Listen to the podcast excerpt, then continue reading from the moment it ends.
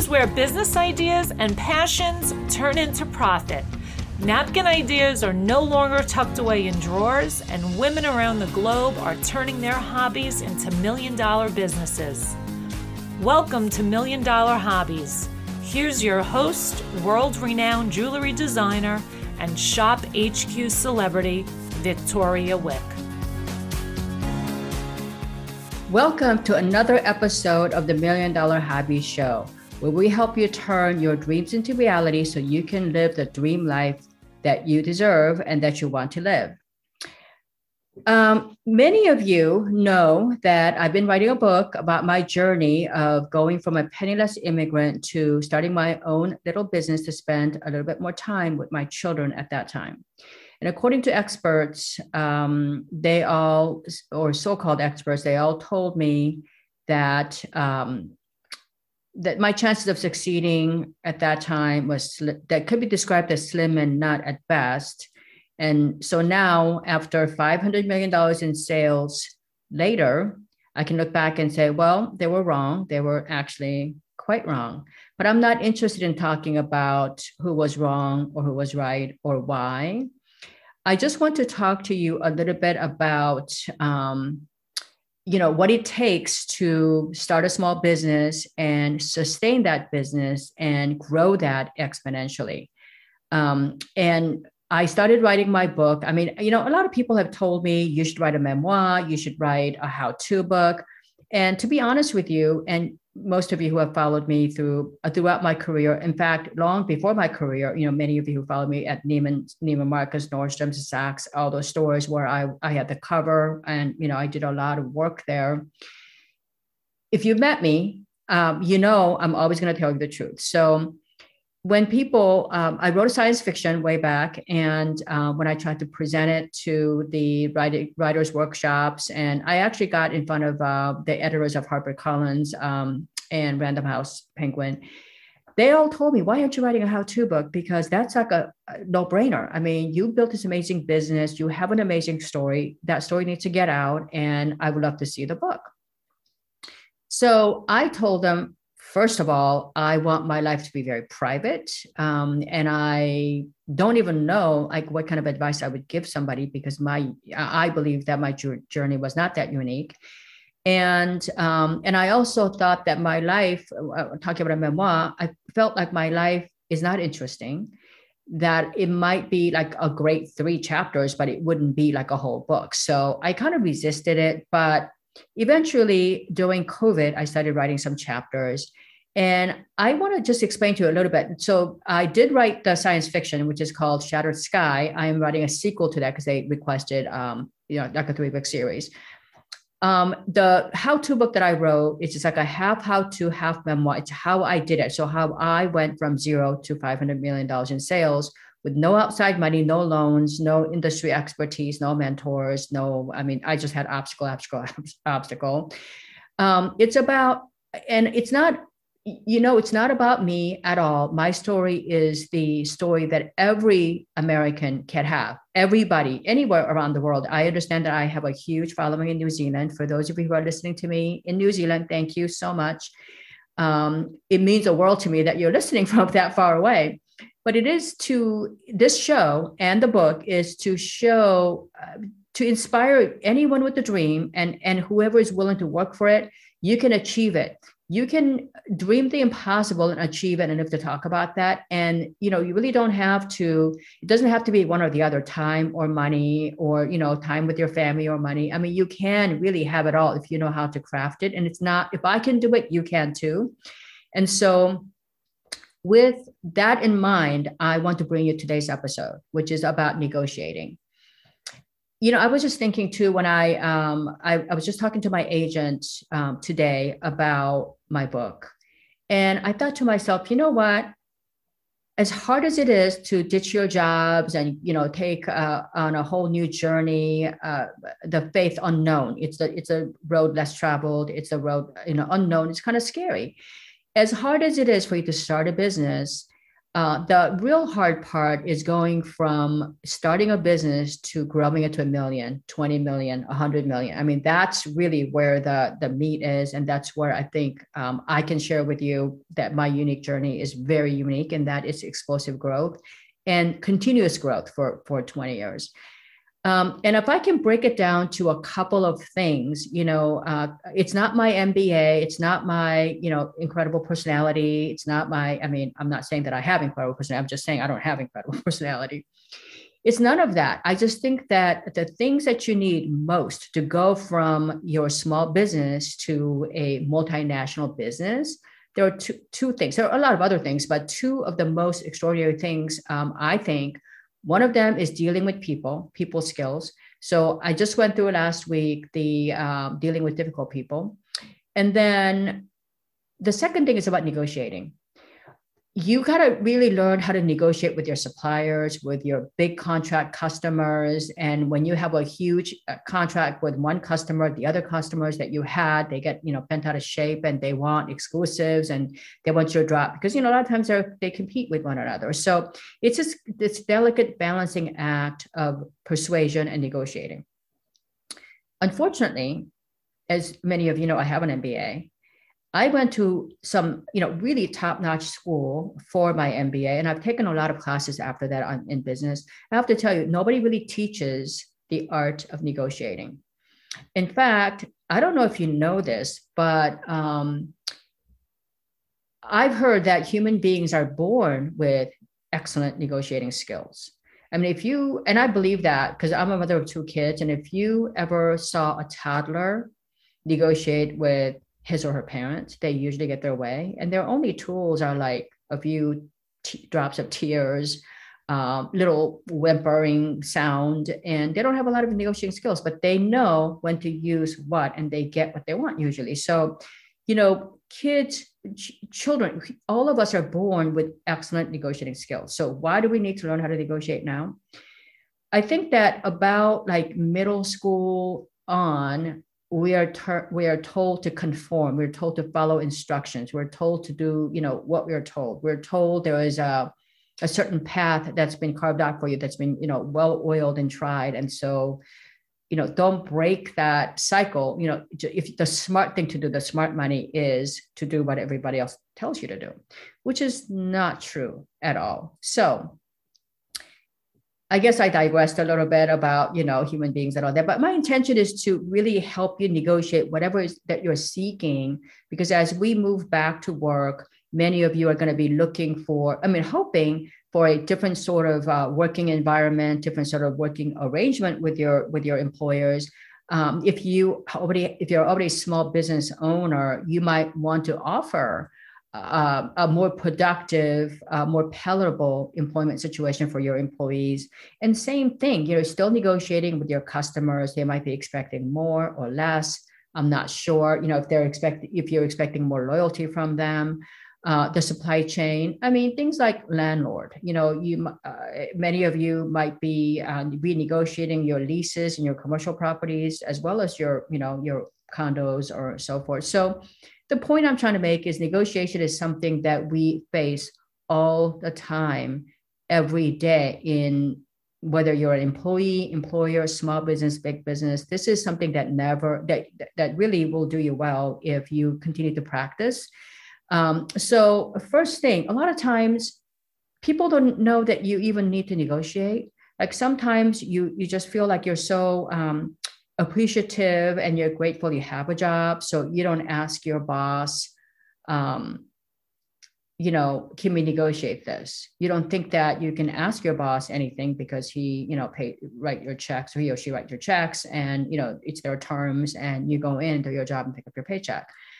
Uh, sometimes when you uh, same thing with like a landlord, you know, sometimes they'll tell you uh, the our rent is X, you know, so many dollars per square foot and uh, you don't bother to ask you know i mean i i remember my first first um, office that i rented was i swear to you it was probably like 300 square feet. It was like not much bigger than you know, my current bathroom for sure. Um, and he charged me for like 500 and some odd square feet in rent.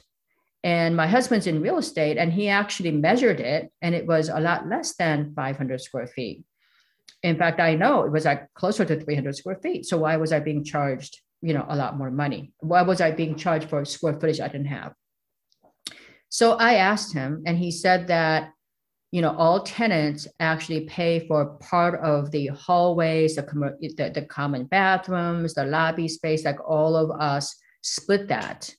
Okay. And so we are all given uh, more square footage, uh, or our leases say we're more square footage. Well, I didn't know that. It didn't make any sense. Not only that, I mean, I was paying almost double the the square footage. Some of the people who have bigger spaces, uh, you know, should have absorbed more because they're going to have more people going to their bathrooms. I mean, that was just me. Okay, so I kind of uh, explained this to um, my landlord, and I was able to get get it down to like 320 square feet or something. Okay, so again, it's just simply asking, you know, um, and in his case, he was able to sort of like split it around his bigger square footage people. So that worked out fine with him. He didn't have a loss there.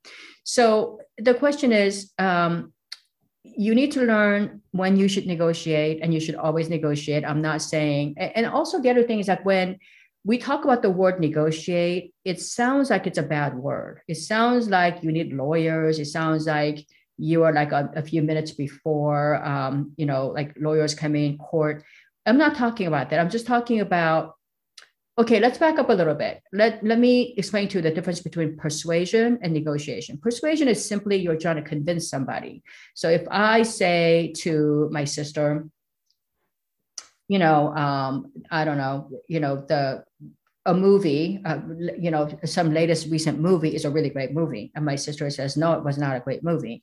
Um, I don't like this or I don't like that. But if I'm trying to convince her, that's that's persuasion if you're negotiating, you're negotiating to reach an outcome. You're negotiating for a benefit.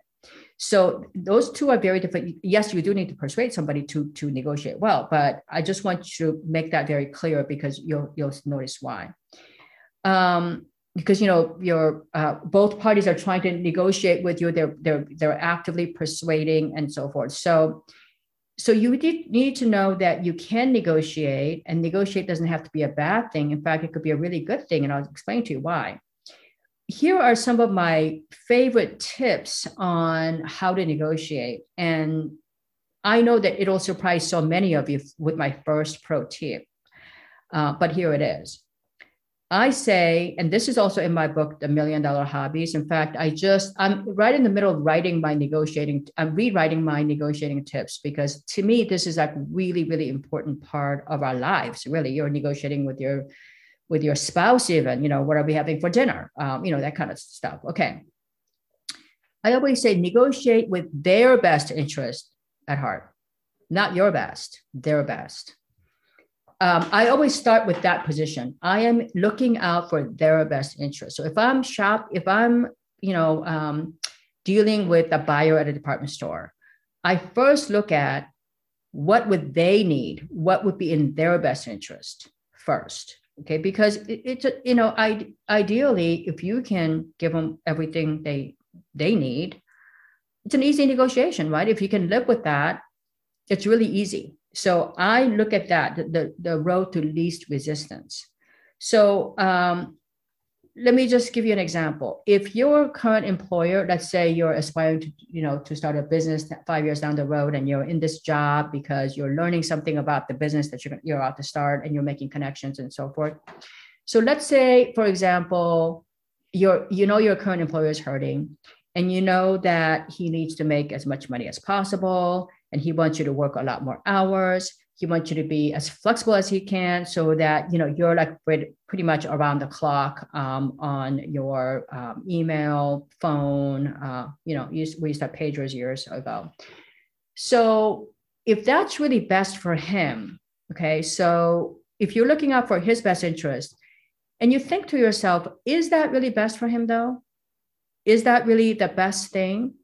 Because I would argue that having an employee, as willing as she is to work and help that boss, having an employee that has no personal time, that is stressed out for not picking up her kids, that's around the clock 24 hours a day, is unproductive. Studies all show that. Uh, you know, employees that are overworked, you know, uh, stressed out and overworked over and over again and with no relief, they are not productive. So, you know, you might argue to your boss that, hey, I would love to help you. And so, what is the goal here? So, you know, what are, I mean, it's not just a matter of the outcome. Me, me working this many hours, me working this flexible, what are our customers benefiting from this? And because I think I can deliver that same result without me having to work those hours. In fact, I think I can deliver more. Um, and a lot of times that actually is true. Um, for example, I can tell you that years ago, you know, different, uh, it, it, this is a business setting. Years ago, um, I worked when I was at school, when I was at USC, I worked at um, I worked for a professor, and uh, you know it's part of the grant I got. Uh, I was granted uh, a sort of like a half scholarship, half grant, and I was supposed to work um, on campus twenty hours a week for this professor, and he was trying to publish a paper about how small businesses go public, you know, because they have to go through years and years and years of auditing, uh, CPA, and all that, and it kind of just kind of bankrupted them before they could go public because the regulations were so massive. So uh, this professor was studying the impact of less regulations and more of a speeded up uh, situation, and I was a part of that study. Um, you know, I was supposed to be there 20 hours a week. And um, I went to the professor one day and I told him that, you know, um, I have an outside, I have a job outside campus. I always work at two, three jobs. I had a, a job outside campus. And that if I could take the work home, um, so I'm not physically on campus with him 20 hours, but I could actually check in once a week and I could get all this work done early so i wouldn't even have to spend the whole semester. You know i know exactly what my what my workload is and i know what he wants from me all the calculations and you know everything else and i can have a great proposal for it um, inside of like six weeks and uh, instead of an entire semester. So he ne- then had the time to review tweak it you know and get uh, peer reviewed and we can have a perfect proposal. So you know he agreed like with without any hesitation. And so I was able to deliver that on time. He did get his grant. I mean, it was he got much, you know, bigger amount. He got his name, you know, really plastered all over, you know, Wall Street. And not because of what I did, obviously, you know, this guy knew what he was doing. But the point is, my job was actually delivered earlier with less time because he was flexible. So I was looking out for his interest, really, and it worked out fine. Now, I also will tell you that um, some time ago, I had a department store buyer. I mean, I was always a small business, and um, when you own a small business, at some point, uh, you know, I get uh, two, three hundred thousand dollar orders. In fact, this was like a four hundred thousand dollar order. Um, you know, there's a huge financial risk on your part at that point. point, and you really have to know what you're doing. You have to manage your debt inventory. You have to really do all of this. That's where the stress comes from, and I can kind of go over that. I go over all of that in my in my book about inventory management, merchandising, uh, minimizing risks, and, and so forth. But in this particular case, at the very beginning of my career, um, I shipped her a bunch of tennis bracelets, and it was a, I mean, it was it was one of the hottest items ever. And um, I I shipped her like the, the clear white bracelets for a couple of years, and it did really well. Well, we were seeing a little bit of a slowdown, so we introduced um, the green, red, and blue. And, you know, a couple of those items, I think one of those colors didn't sell all that well she wanted to return it. I reminded her that she signed an agreement with me that she wasn't going to return it. And this is why I gave her reduced prices. I gave her, you know, every, I gave up everything to get that, you know, give her that price. And she agreed to it in writing and on every email. And she agreed to it in writing on the purchase order. So, you know, I really wanted her to look for a different solution, but she really didn't have any. So I basically ended up um, agreeing because it was in her best interest. Because if she didn't get some concession from me, she wasn't going to get fired, and then I was going to be dealing with a new buyer. So I minimized a little damage. Uh, instead of her wanting to return like 500 units of the bracelet, I took back 300. And um, but with the condition that I would stock balance, I would give her the clear white ones instead, instead of just giving her money. And so um, it wasn't great and i didn't know what i was going to do with the 300 pieces i got back but I had to save her. So I did it, save her job. I had to do it and I did it. And um, she sold out of the, the new white ones really fast. And, you know, she reordered a lot quicker. She didn't have any open to buy. Open to buy is like she didn't have uh, any money in her budget to give me any order um, unless I freed up the dead inventory. So I did get all these orders at the end from her that more than made up. I think I got back um, something like $32,000 or something like that back out of a $300,000 order. It was not too bad. Um, but the 300 pieces I got back, I honestly didn't know what to do with it. And um, nobody wanted to just carry the green bracelet, you know, without the white or other other assortment to it. You know, it was just like carrying uh, a sport coat without matching bottoms or anything outside. Nobody wanted it. So I ended up selling it to somebody out in Dubai. He was a liquidator. So I took a little loss on that, on the 300 unit order. But I built this amazing relationship with this guy in Dubai. And he later on introduced me to all the rulers of um, United Arab Emirates. I ended up doing all this work. Um, so I ended up getting some amazing new customers all over Middle East as a result of getting that returns back, those 300 bracelets back. So sometimes if you look out, because your customer, your customer is your business partner, really. So whatever problem she has is your problems. You have to be responsible when you get the order. You have to be responsible. I mean, nobody wants to be in in trouble like that. But when you do get in trouble, it might be in your best interest to solve her problem. So that's, you know, that's my philosophy. And I think that a lot of people might disagree with me on that, but that's what I believe. Um, now, when you go into now, that's one type of negotiations. But you know, if you're looking at contracts, for example, um, you almost have to go into a situation, whether it's an employment contract, a land lease, or TV contract, a book contract. I'm in actually several of them right now you have to figure out what's the most important for you. You know that the other side wants a bunch of things. And by the way, a lot of times the other side does not look out for your best interest. So you in that case, you actually do have to kind of make sure that you have your those protections with you. But it, when in contract negotiations, always have the, the things that are non-negotiable for you. And you need to have them kind of memorized and what I do is I always type up an agenda and I go in and I say, hey, you know, this is my uh, meeting agenda. You know, these are the points that I want to discuss today with, you know, all of you.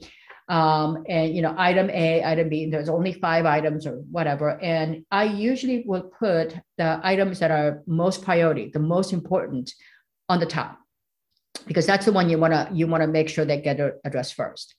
And the last item, the number five on the item, usually sounds like they're really important to me, but it's something that I would I wouldn't mind giving up, but I list it there because that's kind of like my card later on that, that I use to negotiate. But always know what are the type of things that that are non-negotiable to you because you do have to understand some i mean there are things that should be non-negotiable to you if you're in business and you do have to walk away from some business, some businesses. I walked away from I've walked away from millions of dollars worth of business, and by walking away from those businesses, I actually ended up getting other businesses that are much more healthy. So always know what you the non-negotiable items and list them all down before. I mean, in writing, so you don't forget, uh, even though you memorized it, and then think about all the the other items that you want. That are that are somewhat negotiable. You want to have it but you're not sure if they're going to go for it or not. I put that on the second page of my negotiation, you know, about my agenda. I handed them all out, by the way, to, to everybody in the room. Um, and then you have to understand the reality. So you understand that the other side is there to make money, uh, to make the most amount of profits. You know, um, this section about negotiating is a, one of the longest chapters in my book, actually, um, and I have a lot of pro tips on it. Um, but and, this is a very sort of abbreviated version of this because it's a podcast. So go ahead and check out the book when it comes out. But I gather a lot of information. Uh, I gather, for example, if the group of people I'm dealing with are they rewarded by sales, you know, increases sales? Are they rewarded by top line revenue sales? Are they rewarded by uh, profits? Because if they're rewarded by profits, it's a different game they they're looking for actually you know markdown money uh, the inventory control all this other stuff. They're only looking for price you know or uh, sales and that's how they're rewarded in their company. This is how their reward system goes the review system goes. Then what you do is you um, a lot of times when that happens that becomes a pricing issue. You know it's not there's a lot less of you know how do we uh, control inventory inventory turn um, how do we control margins they're not into that. They're really more into so once you understand when you get all that information you understand what they want then you can start to peel off uh, the type of things that you can negotiate with with them. So you know gathering all that information ahead of time is really really important. And also understanding what important issues to you that you are willing to give up not easily, but willing to give up if you have to. And those things will really help you in terms of, you know, as we go back into the working world. For example, you know, if you don't want to have to commute um, five to six days a week, 40 minutes, you know, from your home, I mean, I think that it's reasonable to for anybody to know that we've just proven in, in 2020 that most of us can get our jobs done at home right? I mean, I'm just actually talking to um, t- to even the TV station. I'm able to do my uh, shows now remotely by by Zoom and Skype. So, you know, maybe I'll fly in uh, so many times a year, but a, a, few times a year I could actually do this in the comfort of my home. It's just one of those many negotiating tactics, you know, negotiating points um, that maybe it's going to be better if you only work four days a week or three days a week physically at the office and uh, not show up. Or maybe you can um, negotiate some sort of a deal where you're only working you know a different set of hours. Maybe you don't want to, you want the traffic. Or um, if you're an employer and you are talking about rewarding your employees you can again you can ask your employees you know what would make you happy? Because you, you can look at what makes them happy. Because happier employees don't leave. They there's less turnover. And the less turnover you have, the less training, less hiring, you know, all that. Because I I've been in business for since 1989, so I I know what I'm talking about in this regard. So um, that's my tip on negotiating and i hope that it negotiating is a huge complex i mean i could write a whole in fact i might write an entire book on negotiating because i dealt with people negotiating you know, men, women, young, old, um, in every culture in multiple countries. And I've done some big contracts uh, negotiating. I've done some of the biggest airlines, cruise ships, you name it, department stores, online stores, um, and on. So I just wanted to give you a little bit of a heads up on, you know, if you're not going back to work yet, maybe you're planning on going back to work in May, June you're still negotiating some of that now. Plant those seeds now. So i hope that i was able to give you a little bit of help in that regard. And um, please review if you can please review. It's really important to apple. That's how we get ranked. And subscribe if you can. And i think next week i have some fabulous guests. I'm not going to reveal who yet because i have so many of those recorded already and uh, just so fortunate to have amazing people with incredible experiences and journeys willing to share their experiences and inspire you our audience to um, not only just be inspired and awed by them but also to take action for a better future. So thank you so much again and uh, stay healthy and happy. And again uh, my motto is that happiness is a choice. And until next time thank you and bye bye